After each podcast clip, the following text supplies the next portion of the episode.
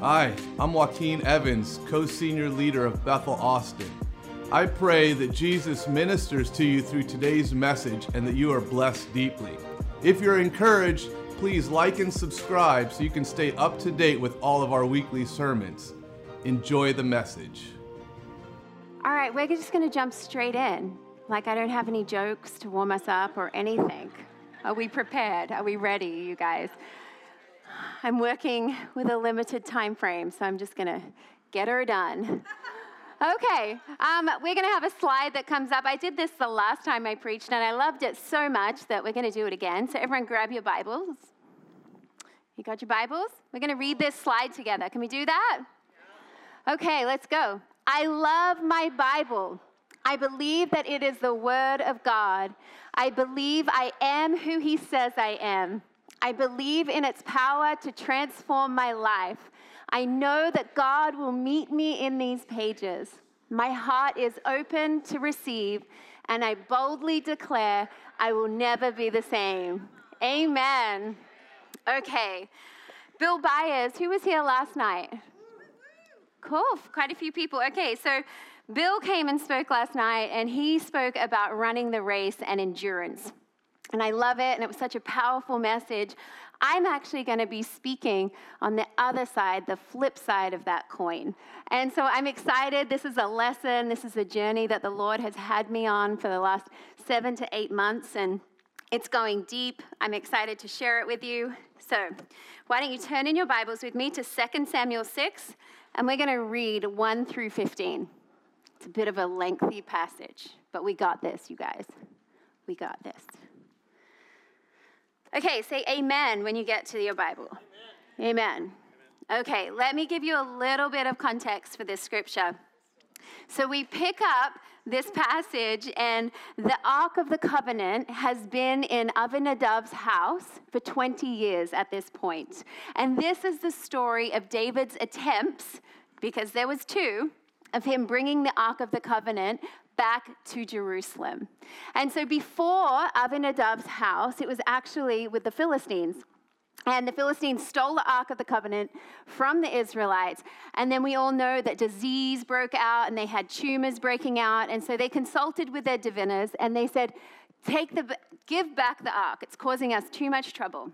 So they went and they gave back the ark, and it, there it had been resting at the house of Abinadab for the past 20 years. Okay, so bringing the ark back to Jerusalem, it was a pivotal part of providing a central place of worship for all of Israel. It was a big deal because the ark of God represented his tangible presence. And David wanted the tangible presence and glory of God to rest in Jerusalem. Who can say pretty clearly that David was a passionate man? Wouldn't you say? I mean, you only have to read the Psalms to know how passionate he was. And so we read this scripture, and again, two attempts to bring the ark back. The first one failed, and the second succeeded. But can I tell you that neither of them lacked passion? Neither of the attempts lacked excitement and expectation. But the first and failed attempt did lack execution. And I believe that the Lord has a lot of truths that He wants to reveal to us this morning. And so we're going to just jump in. So follow along with me. 2 Samuel 6, 1 through 15. And I even went to the Hebrew website to learn how to say the names properly so I sound less Australian and more Hebrew. so let me know how I'm doing. Again, David gathered all the choice men of Israel, 30,000. And David arose and went with all of the people who were with him from Baal, Judah, and brought up from there the ark of God, whose name is called by the name the Lord of hosts, who dwells between, between the cherubim. So they set the ark of God on a new cart. That's important to note. And brought it out of the house of Abinadab, which was on the hill and Uzzah, or Uzzah, I got that name wrong, Uzzah and Ahio, the sons of Abinadab, drove the new cart. And they brought it out of the house of Abinadab and was on the hill, accompanying the ark of God, and Ahio went before the ark. Then David and all the house of Israel played music before the Lord. on all kinds of instruments, on fir wood, on harps, on stringed instruments, on tambourines, on sistrums, and on cymbals. And when they went to Nachon's threshing floor, Uzzah put out his hand to the ark of God and took hold of it, for the oxen stumbled.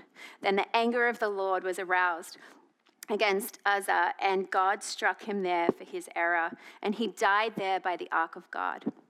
And David became angry because of the Lord's outbreak against Uzzah and called the name of that place Perez Uzzah.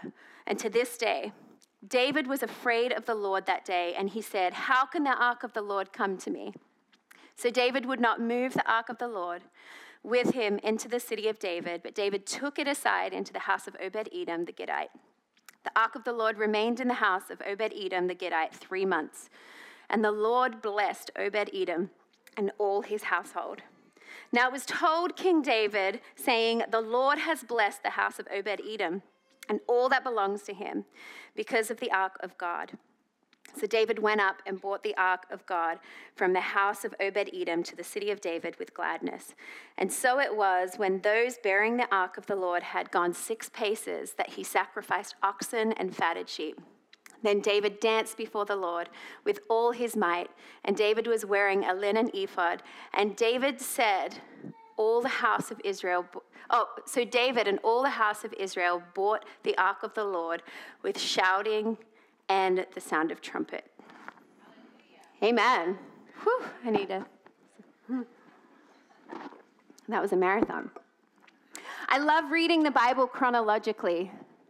Do you know that from front to back is not chronological.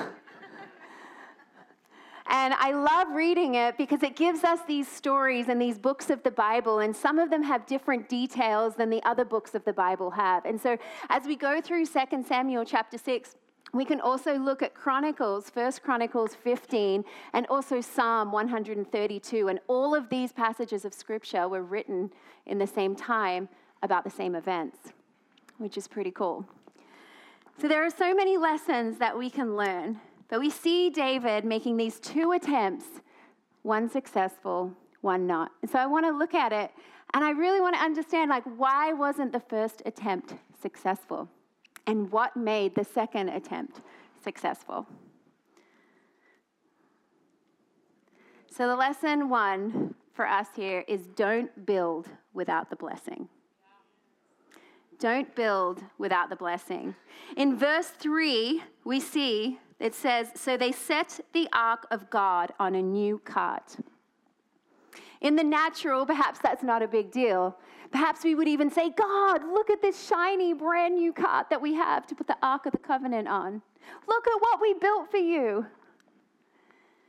But in fact, God never asked them to build that cart. Not only did He not ask them, but it was against Levitical law for the Ark of the Covenant to rest upon a cart.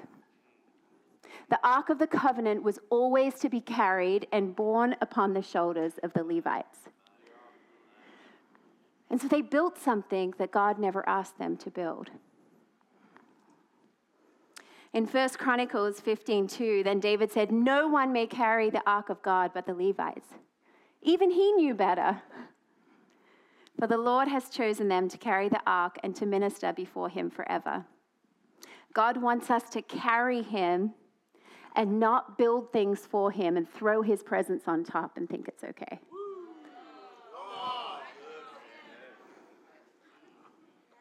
I wonder how many things that we have built in our lives, and I am so guilty of this too. I love building, I love it. I'm so guilty of this, but I wonder how many times we have built things that God has never asked us to build for His name and for His glory, of course. Right? We do it for the kingdom, but the problem is God never asked us to. I am convinced that David had good intentions. We have good intentions, don't we? When we build something and we want the Lord to be pleased with it. It's from a good intention. We may even take pride in what we're building, thinking that it is serving God, only to find out that God wasn't in it.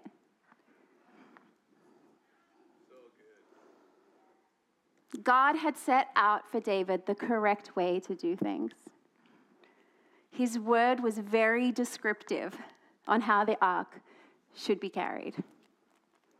When we obey the word of God, blessing follows. Sometimes we assume that if we're doing it for him that he will bless it. And sometimes we're presented with great opportunities, aren't we? But unless God is on it and in it, it's disobedience. There's a quote by Alan Redpath, who is a theologian, and he says this We want God's presence very much, don't we? But we like to hitch his presence to some of our new carts. We like to add him to our list of organizations to load him on top of the mechanics of a busy life and then drive. How much of our service is really in the energy of the flesh, I wonder. So often we put forth our hands and not our hearts. The ark was designed to be carried so that we would feel the weight of his presence. One of Joaquin's sayings that I love so much is that we're always trying to get God to bless what we're doing. But instead, we should find out what God is blessing and then do that. Makes our life a whole lot easier, I tell you. And here is a side note to building. As I mentioned before, the Ark of the Covenant was with the Philistines for seven months. And they had stolen it from the Israeli army, and they brought it back can I tell you how they brought it back? On a cart. 1 Samuel 6:11. What's my point? What the world can get away with, believers are held to a higher standard.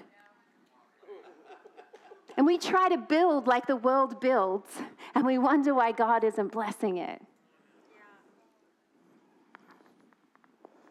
Look, if you have children, you will know what I mean.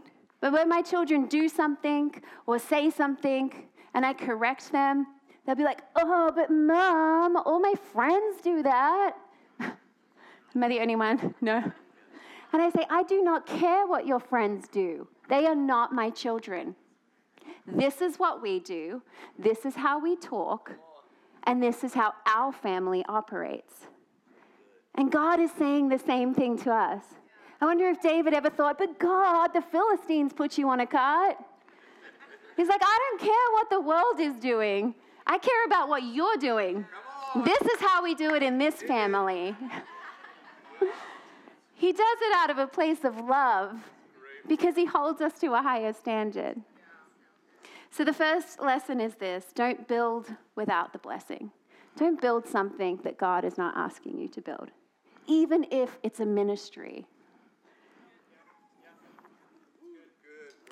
Lesson number two independence is overrated. The word independent means free from outside control, not depending on another's authority. Let's look at two of the men who drove the cart. One of them, Uzzah, the son of Abinadab, the one who the Lord struck down. Do you know what his name means? It can be translated as strength. How often do we build things in our own strength? How often do we think that God needs a little bit of extra help? Oh, God, you haven't got this. I better steady the ark for you. I don't know about you, but I'm a pretty independent person. And I think everyone is to a certain degree. I, uh, I moved to the UK when I was 19 years old, and I lived there for two years, traveling around Europe. And most of the time I was with friends, but sometimes I would just go on my own. And I just loved it. I loved the ability to be this little teeny person in this big wide world that I knew nothing about. I have since watched the movie Taken, and I am not sure I would do the same thing. I'm like, thank you, Lord, for sparing me. But I prided myself on being independent. And it was something that I had to unlearn when I became a believer. And I'm still unlearning to this day to not rely on my own strength, but to become dependent on the strength and the presence of God. Because I don't want to be like Uzzah, where I put my hands out in my own strength, only to find that God is not in there. He's not there. We as believers are on this continual journey of giving over control to the Lord. Control is rooted in fear. Do you have bosses that are super controlling? None of you answered it. No, just kidding.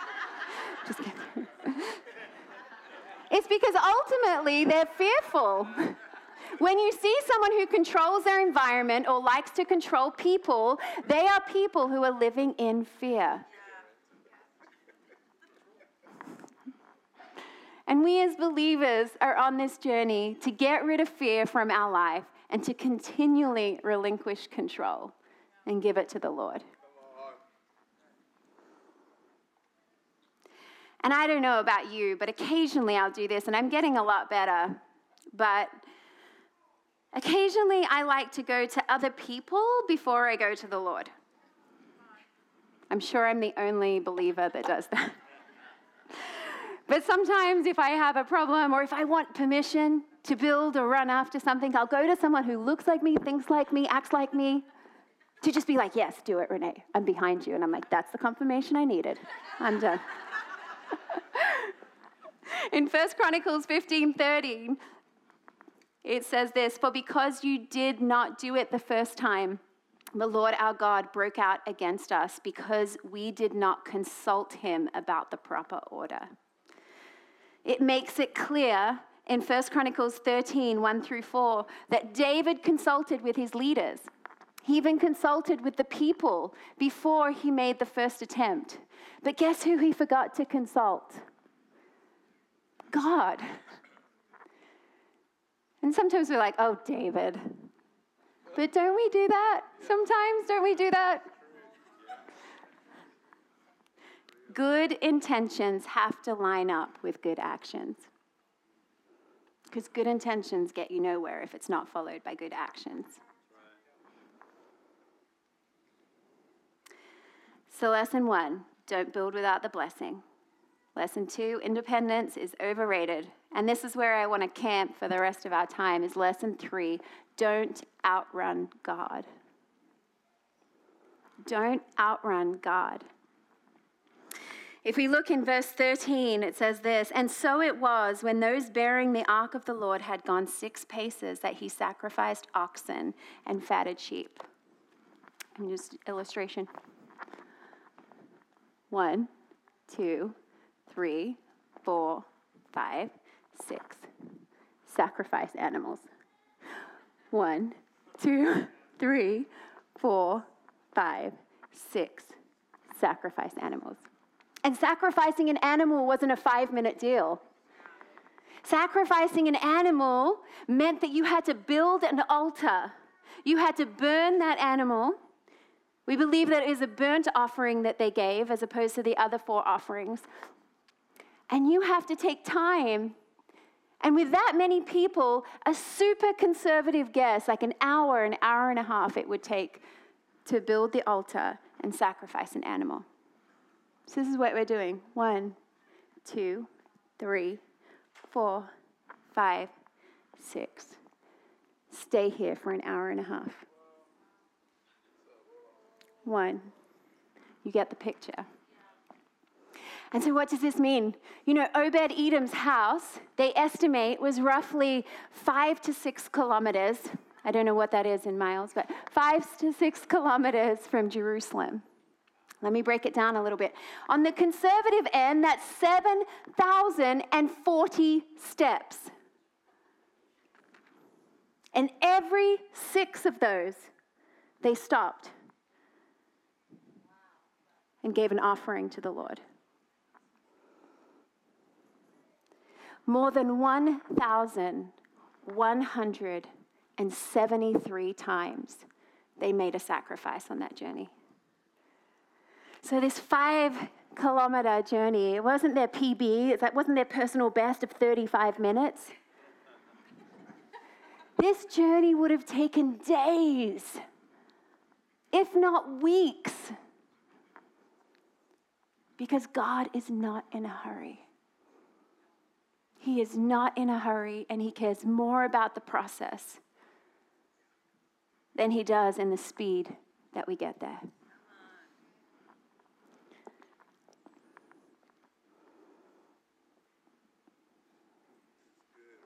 Sometimes our busyness brings us significance. But busyness outside of the will and timing of God is disobedience. Busyness outside of the will and timing of God is disobedience. We're always in such a hurry, aren't we? But God isn't. How fast can we build our company? How fast can I own my home? How fast can I build my platform on social media? How fast, how fast, how fast? Sometimes our pace becomes an addiction. We care more about how much and how fast we're building than if we're building what God has called us to build.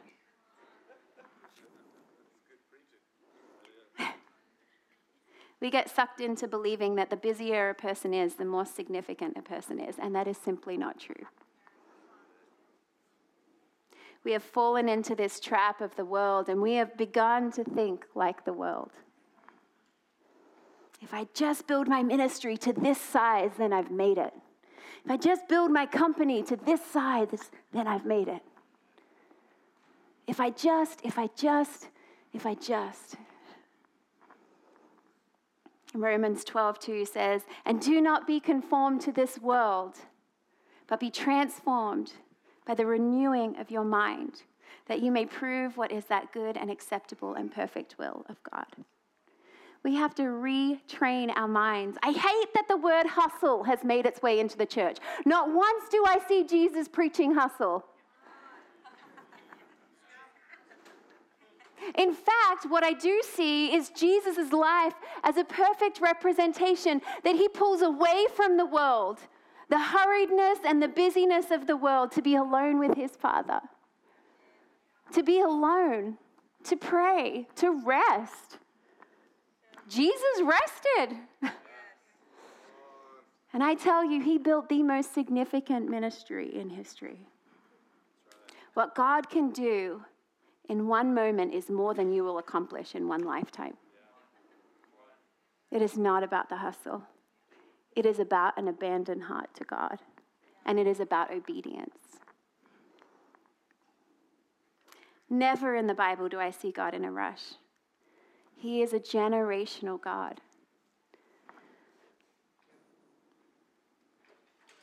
We often look at stories in the Bible, don't we? And we don't realize the time context. Because we see from one verse to the next, and we just read it as a story, and we don't realize that sometimes there's years in between those two verses. You know, John the Baptist, when he was baptizing people in the Jordan River, before Jesus ever came to be baptized, he was there for 11 months. Day in, day out, 11 months before Jesus came to be baptized. That's a long time. I mean, that's all four seasons. You're in that river in the winter, you're in that river in the summer. And we don't fully grasp sometimes when we're reading the Word of God this context of time that God is not in a rush. He cares more about our hearts than our speed. I'll tell you a quick story, but um, welcome to my life. This is my counseling. I feel like I told my counselor the other day, I'm like, thank you so much. Like, I feel like I get so much content from my for my sermons when when I'm just dissecting my life with you. Um, but I was frustrated, and I know this sounds really silly, and luckily I have a realist husband who keeps me focused sometimes. But I'm like, the church isn't growing big enough, quick enough. You know why? Because I look at other churches around me sometimes and I'm like, oh, look what they're doing. Look at that ministry they're doing. Look at that. Look at that. Look at that. And I'm like, we're not running fast enough. Come on. We got to hustle. Let's build this thing, right? Let's impact more people. Let's take the city of Austin. And I'm like, I'm so frustrated. We're just not moving at the pace that I want to move. I like to run. I like to run fast. I like to build fast. And seven months ago, I, um, I got a health diagnosis that wasn't conducive to my desire to run fast. And it made me take a physical step back and reevaluate what rest looked like in my life. It made me slow down the pace that I was running. And, you know, like we should just all thank Joaquin for a moment because if Eddie and I were in charge of this church, like we may be massive, but gosh, there would be some cracks. so Joaquin is often like, guys, calm down, calm down. We're like, but we want to do this, we want to build this, we want to, and he's like, guys, let's ask God what He wants to do. And we're like, yeah, yes, thank you, Joaquin.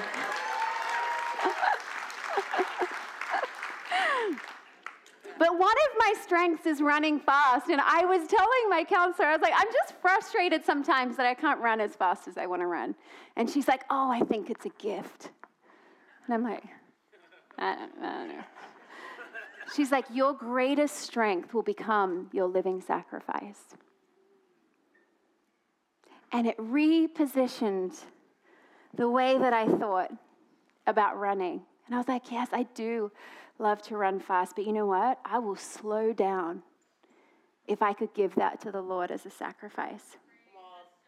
And so every time I want to build and every time I want to run, and I feel the hand of God just being like, calm down, we got time.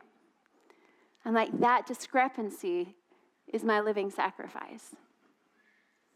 And some of you, you were built and designed to run and build fast.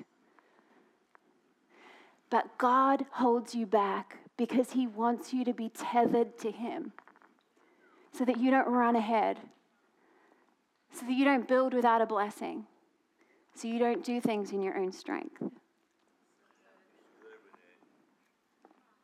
We're obsessed with getting things done quickly. Hurry is the world's pace and not God's. I'm amazed that when people get busy, the first thing that is usually affected is their relationship with the Lord. The second thing is their family. Because when you get busy, right, God will understand if I don't meet with Him today, tomorrow, the next day. He understands my busyness. Matthew Kelly has a book called The Rhythm of Life, and he says this relationships can only thrive under carefree timelessness. And this is something hurried people don't have. The more you increase the speed of your life, the less capacity you have to love others. Considering the two greatest commandments are to love God and love others, you need to consider whether your hurried life is costing you more than you realize. Because I don't want to build this amazing ministry and then get to heaven and go, God, look what I built for you. And he's like, That's great, honey, but I asked you to love your neighbor. And you were too busy building something for me that you didn't have to time to build what I asked you to build. I don't want any of us to get before the Lord and for Him to be like, that was a great try, but it wasn't what I asked you to do.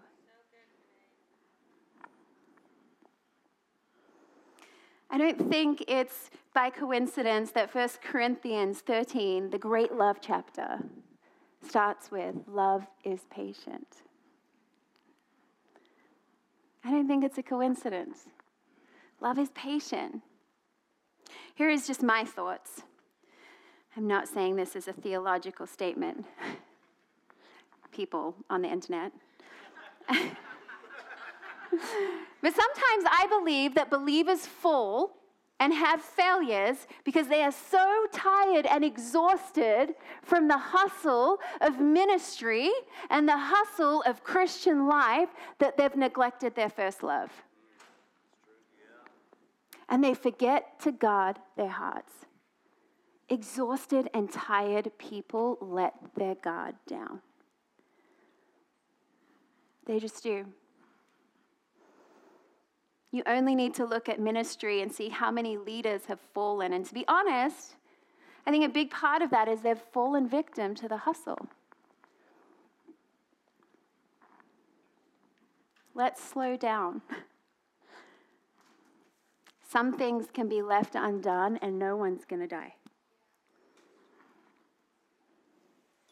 If you say no to another night out with your friends, just so that you can spend a nothingness time with your family, I promise you, you won't regret it. You have to be in charge of your own schedule and consult the Lord about your schedule and not allow people to pull on that and determine your schedule for you. Because we live in this world, right, where we've got unlimited data, we've got like shopping at our fingertips, we've got this instant gratification society. And people have transferred that expectancy to relationships and people. They want instant access all the time. But can I tell you, Jesus had the best boundaries ever. And we need to get a little bit better at creating good, strong boundaries so that we can rest, so that we can slow down, so that we can connect with the Lord and connect with our families. Slow down before you break down.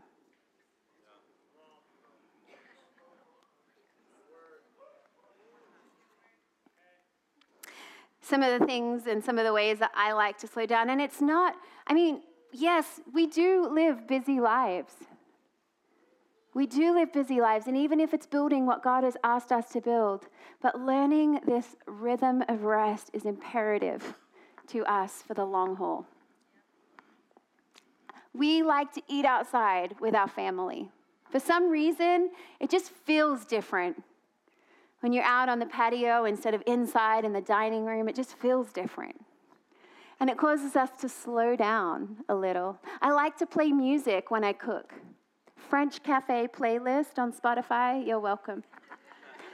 I don't understand anything they're saying, but I love it. I feel just very French when I'm in the kitchen and I have it on. I got chickens. I love my chickens. I mean, they're really annoying, but I love them. And sometimes I just watch them. I know this sounds really strange, but sometimes I just watch my chickens and I'm like, I was out last night watering my garden and I saw fireflies and I just stood there. I just stood there and watched them. Because it's these moments that help me slow down. And it's these moments that help me reconnect with the Lord and to be aware of His works that are all around me. Nothing is of more value than your relationship with God, your family, and the people He has entrusted to you. Nothing.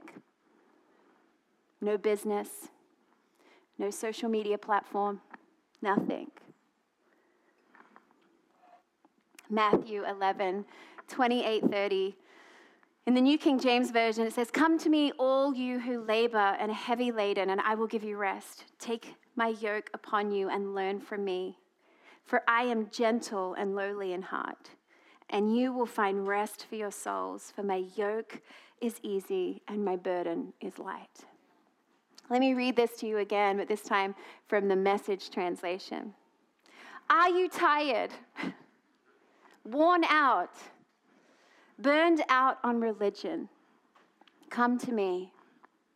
Get away with me, and you'll recover your life. I'll show you how to take real rest. Work, walk with me and work with me. Watch how I do it.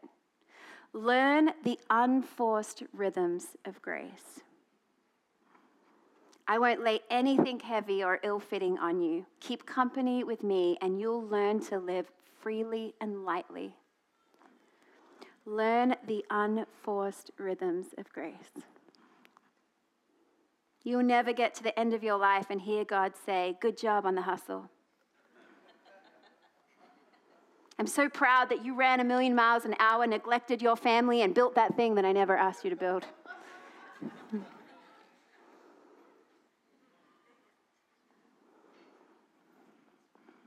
Hey, Dylan, would you mind coming up? Here is what I am not saying I am not saying don't work hard. Colossians 3:23 and whatever you do work heartily as for the Lord and not man. Psalm 128 2 When you eat the labor of your hands you shall be happy and it shall be well with you. Sometimes people aren't doing well because they're not working. The labor of their hands aren't producing anything. So I am not saying don't work hard. We would call my dad a true blue Aussie. He has one of those like just work hard ethics mentality. So that's how he brought me up. I was out shoveling cow poop. I know, glamorous life of a teenager.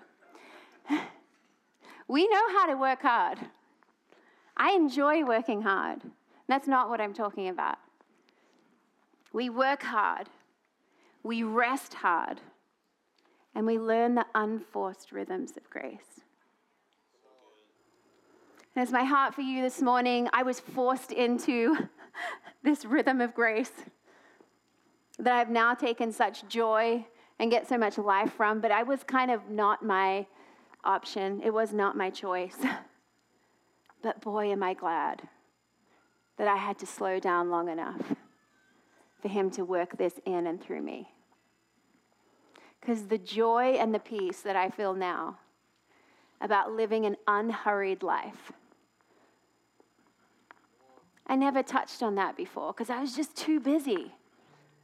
I was just too busy doing all the things, building all the things. I'm very excited and I'm very passionate about everything, pretty much.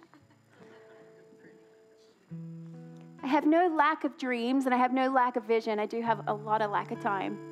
But I'm like, let's just try something small. Let's just take over the foster care system. just, something, just something on the side, you know, that we can work on. But I have become so much better in this season of inquiring first of the Lord, of like, hey, this isn't just a good idea, and this won't just bring you glory, but are you on it? Did you ask me to do this? Because if you didn't, then I'm taking my hands off it, and I trust that you'll bring someone else along that you did tell to build this. We do not need to be all things to all people. We need all of us to be all of His. Amen. So why don't you stand up for me? And as we wrap this up, oh, I will say this. I have two sayings that are totally irrelevant to my message. One is wherever you go, wherever you go, God will find you. The other is God is powerful and nobody can take his place. My nine year old daughter wanted to help me write this sermon. So they were her two lines. And she's like, Mommy, make sure you tell them I helped you write this. So there you go. that was her contribution to my message this morning. Wherever you go, God will find you, and God is powerful, and nobody can take his place. Here's what I want us to do. Gosh, I just need to repent for sometimes living a hurried, busy life. And if that's you, and if I'm speaking to you, if this resonates with you, if you're like, oh, I've gotten caught up in the hustle. Oh my gosh, I'm building something and I don't even know if God actually told me to build it. Then I want you to just put your hands on your heart. And i have asked Dylan to prepare this song and sing this song over us. And as he does, I just believe that the Lord is going to lift the burden of us trying to do things for him instead of doing things with him. And So, Dylan is going to take it away. And if you want to close your eyes and however you want to respond to the Lord in this moment.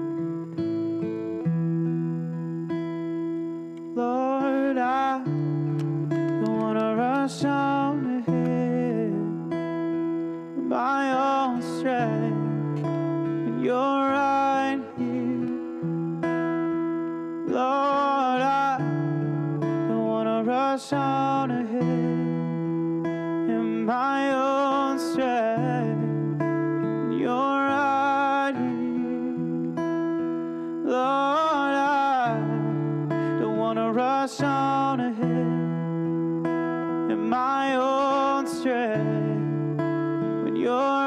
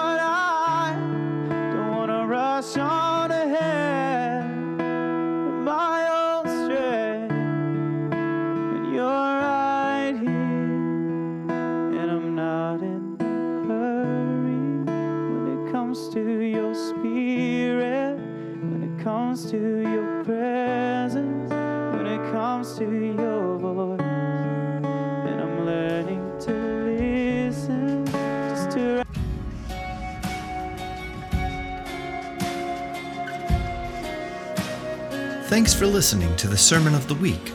For more information about this podcast and other resources, please visit bethelatx.com.